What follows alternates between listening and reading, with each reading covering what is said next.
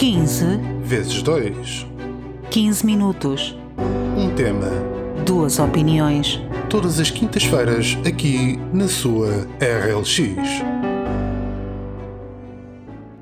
Ora, sejam bem-vindos a mais um 15 vezes 2, como sempre cá estou eu, Sérgio. E eu, Alexa. E hoje vamos falar sobre ativismo climático. Após a COP26, que aconteceu em Glasgow, vimos, como sempre, junto destes eventos, milhares de jovens a virem à rua manifestar-se, a fazer uma manifestação pró-climática e pró-planeta, e normalmente sempre com cartazes que dizem todos a mesma coisa, que é não temos planeta B, não existe plano B, o planeta está a morrer, precisamos de ação já, menos palavras e mais ação. É tudo muito, são todos cartazes muito bonitos, mas que na verdade dizem zero. Faz-me uma grande confusão, especialmente, não sei porque é um tema que me toca particularmente, porque foi a minha área de estudo. Estudei Engenharia de Energia e fiz um mestrado que não cheguei a completar em Energia e Ambiente. E esta ideia de ver jovens na rua a manifestarem-se, e mais do que verem jovens na rua a manifestarem-se, é haver um acolhimento por parte da população em geral, destes jovens, como estando a fazer algo extremamente positivo, estão a chamar a atenção para as coisas, as questões climáticas e o que se passa com o clima. Quando na verdade são jovens, a grande maioria deles, muito pouco literados no que toca ao clima, e vivem de chavões e nem sequer fazem ideia do que é que impacta aquilo que apregoam. Muitos deles, agora a nova luta é a descarbonização. Muitos deles não fazem ideia do que impacta a descarbonização. Isto de dizermos que vamos todos acabar com os combustíveis fósseis na produção de energia elétrica e vamos só utilizar métodos renováveis, energias renováveis, solar, eólica. Atenção, isto não funciona assim. Não é possível. Há zonas do planeta em que isso, pura e simplesmente, não é viável. Não é viável que seja feito. E o que é que acontece?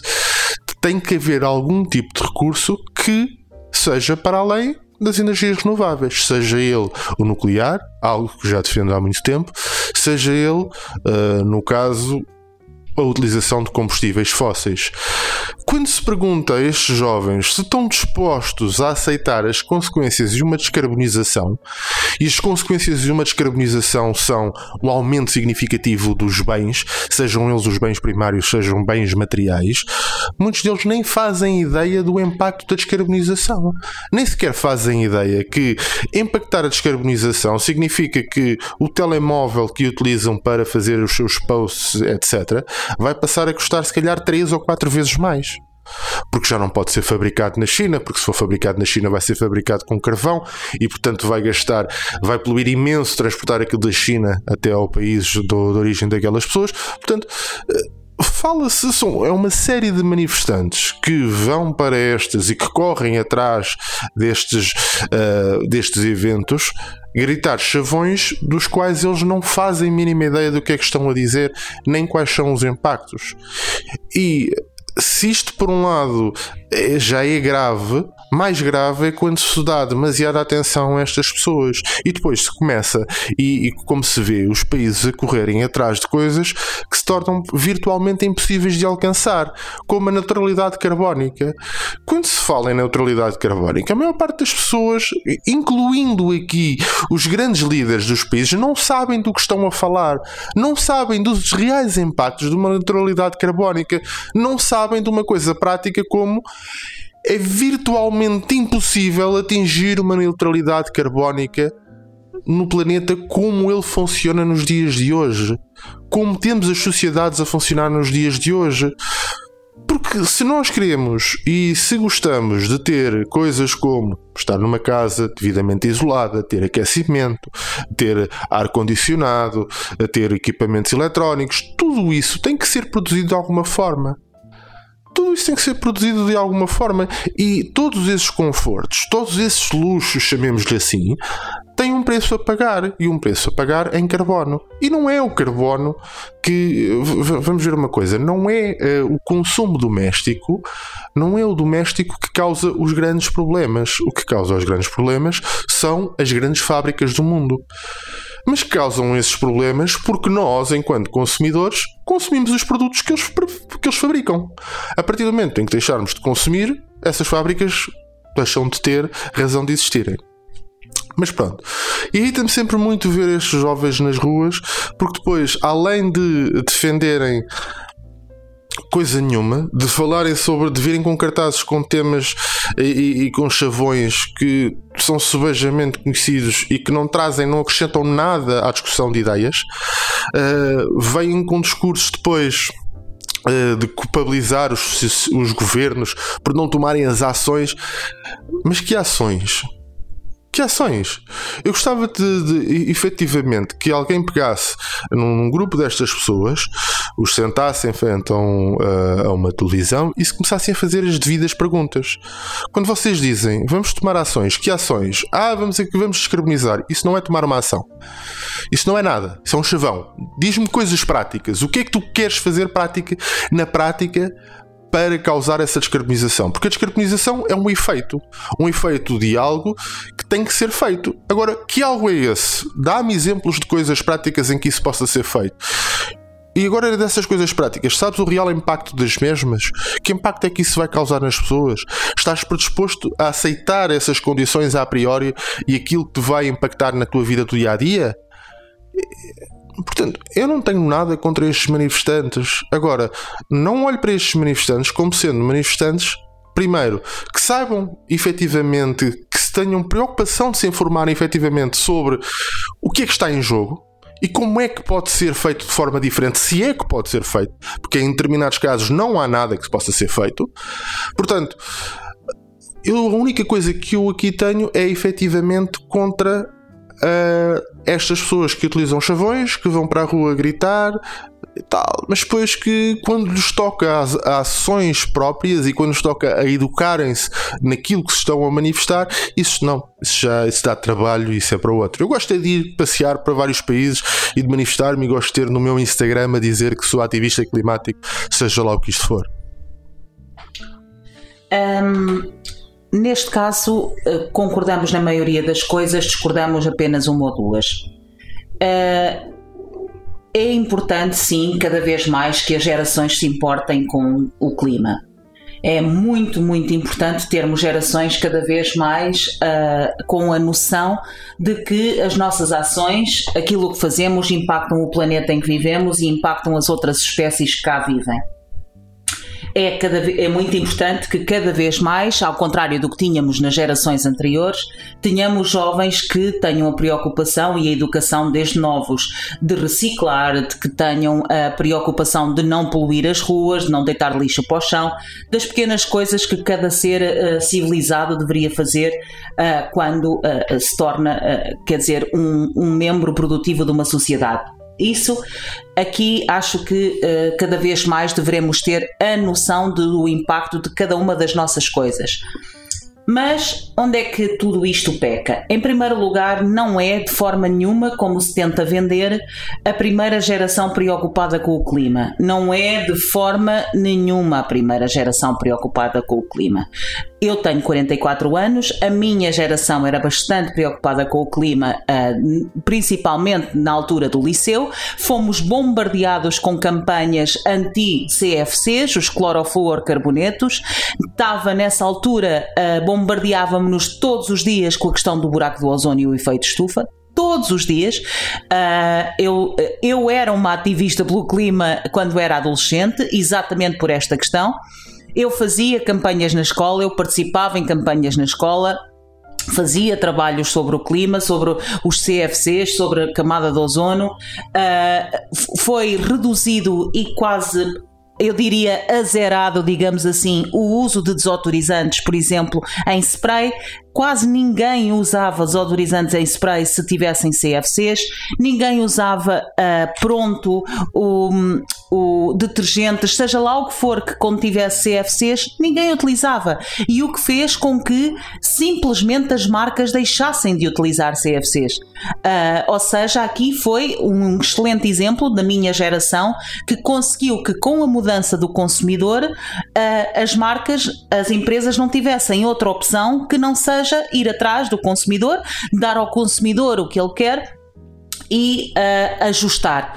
O que é certo é que na altura resolveu-se o problema da camada de ozono, ou seja, a camada de ozono que estava acima do polo naquela altura voltou a fechar, foi reduzido em muito as emissões de CFCs e de gases de que afetavam a camada de ozono, e o planeta, tal como sempre, voltou a fechar. E aqui quando se fala no planeta, de que não há planeta B, não, efetivamente não há planeta B, nem deveríamos procurar numa opção B, mas devemos pensar numa coisa. Quando se fala na proteção com as alterações climáticas, que devemos proteger o planeta, aqui nem é tanto a sobrevivência do planeta que está em causa, devo dizer, porque o planeta vai sobreviver. O que está em causa é a sobrevivência da espécie humana. Nós, com as alterações que estamos a provocar, e que estamos a provocar desde o momento em que começamos a fazer agricultura, desde o momento que a primeira tribo, seja lá quando foi, há 10 mil anos atrás, começou a utilizar ferramentas e a termos os primeiros campos de cultivo, começou aí a alteração do ser humano ao ambiente e à alteração ao apressar da crise climática, porque começou aí nós a destabilizar o planeta, a partir do momento que começámos a caçar mais do que aquilo que precisávamos consumir, a partir do momento que começámos a ir para ambientes explorar coisas que não era necessário explorar, diamante, etc, etc, coisas que não se... ninguém precisa. E já não estou a falar do ouro, que obviamente é um metal que é necessário, até porque é a nossa moeda, digamos assim, é assim que o mundo se governa. Diamantes, rubis, topázios, não, ninguém precisa disso. Pérolas, ninguém precisa disso. É totalmente supérfluo. A mesma coisa hoje em dia, e não estou a falar dos povos esquimós, por exemplo, obviamente, hoje em dia o uso das peles é outra coisa completamente supérflua, a não ser que estejamos a falar de peles de animais que já matamos para comer, como o pele da vaca, como o pele de coelho, que já matamos animais e aproveitamos a pele. Portanto, eu concordo que cada vez mais as gerações tenham esta consciência, tenham a consciência de que nós não, apesar de estarmos no topo da cadeia alimentar, porque somos um animal que está no topo da cadeia alimentar, não temos predadores naturais, nós somos um mero habitante deste planeta, e como tal deveríamos ter essa humildade e termos a noção, mais do que qualquer outra coisa, no efeito que temos para as outras espécies. Depois, apesar de achar que sim senhora, é bom termos estas gerações, não posso deixar de concordar contigo no vazio que é o conhecimento destas gerações, que estão com cheias de boas intenções no awareness, não é? Cheias de boas intenções para chamar a atenção de forma massiva para o planeta, para a crise climática, mas ao mesmo tempo são totalmente vazias de conhecimento e nem sequer têm o discernimento, e aproveito para falar de um estudo que foi feito sobre esta geração, a geração Z, tão preocupada com as alterações climáticas, e que quando lhes foi perguntado o que é que estariam disponíveis para perderem o telemóvel, que é das coisas que mais consome recursos naturais, no lítio, mão de obra barata, tudo aquilo que eles apregoam contra, caso contrário o telemóvel deles não teria custado 100 euros ou 150 da Xiaomi, teria custado aquilo que deveria custar, que são 2.000 euros, pelo menos, tendo em conta os recursos, a mão de obra, se não fosse paga com mão de obra escrava na China, teria sido 2.500 €, e aí ninguém teria acesso ao telemóvel a não ser uma elite muito elite, e hoje em dia qualquer pessoa tem acesso a um telemóvel. E o que foi dito por parte destes jovens quando confrontados com o impacto ambiental e energético que tem aquele device da mão, eles disseram que não estariam dispostos a largá-lo por menos de $5 milhões. Portanto, temos aqui uma geração que não vale, desculpem, na sua gênese é espetacular a sua intenção, mas que na verdade espremido dá zero. Porque nem sequer estavam disponíveis a abdicar do telemóvel, quanto mais a abdicar de uma vida de consumo. Esta geração também tem pelo meio,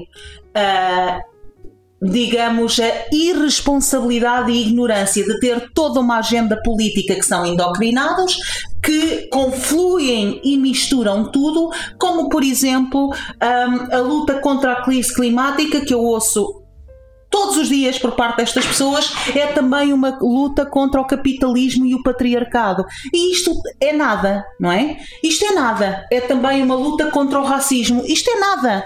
Isto é nada. Misturar crise climática, racismo, patriarcado e capitalismo na mesma frase, eu até contra o capitalismo, se estão e é aí que querem ir, acho eu, consumismo, têm razão. A luta contra a crise climática é uma luta contra o consumismo, não necessariamente capitalismo, mas consumismo, tem toda a razão. Não consumirmos mais recursos do que é necessário, tem toda a razão.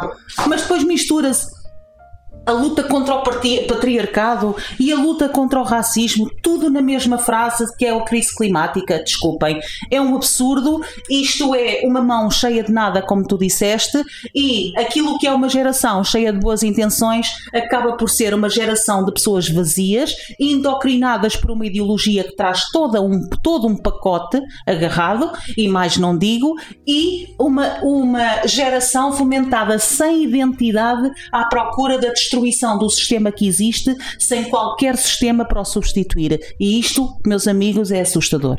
E assim ficamos por mais um 15x2, e para a semana cá estaremos com mais um tema, 15 minutos e 12 opiniões. 15x2, 15 minutos, um tema, duas opiniões. Todas as quintas-feiras aqui na sua RLX.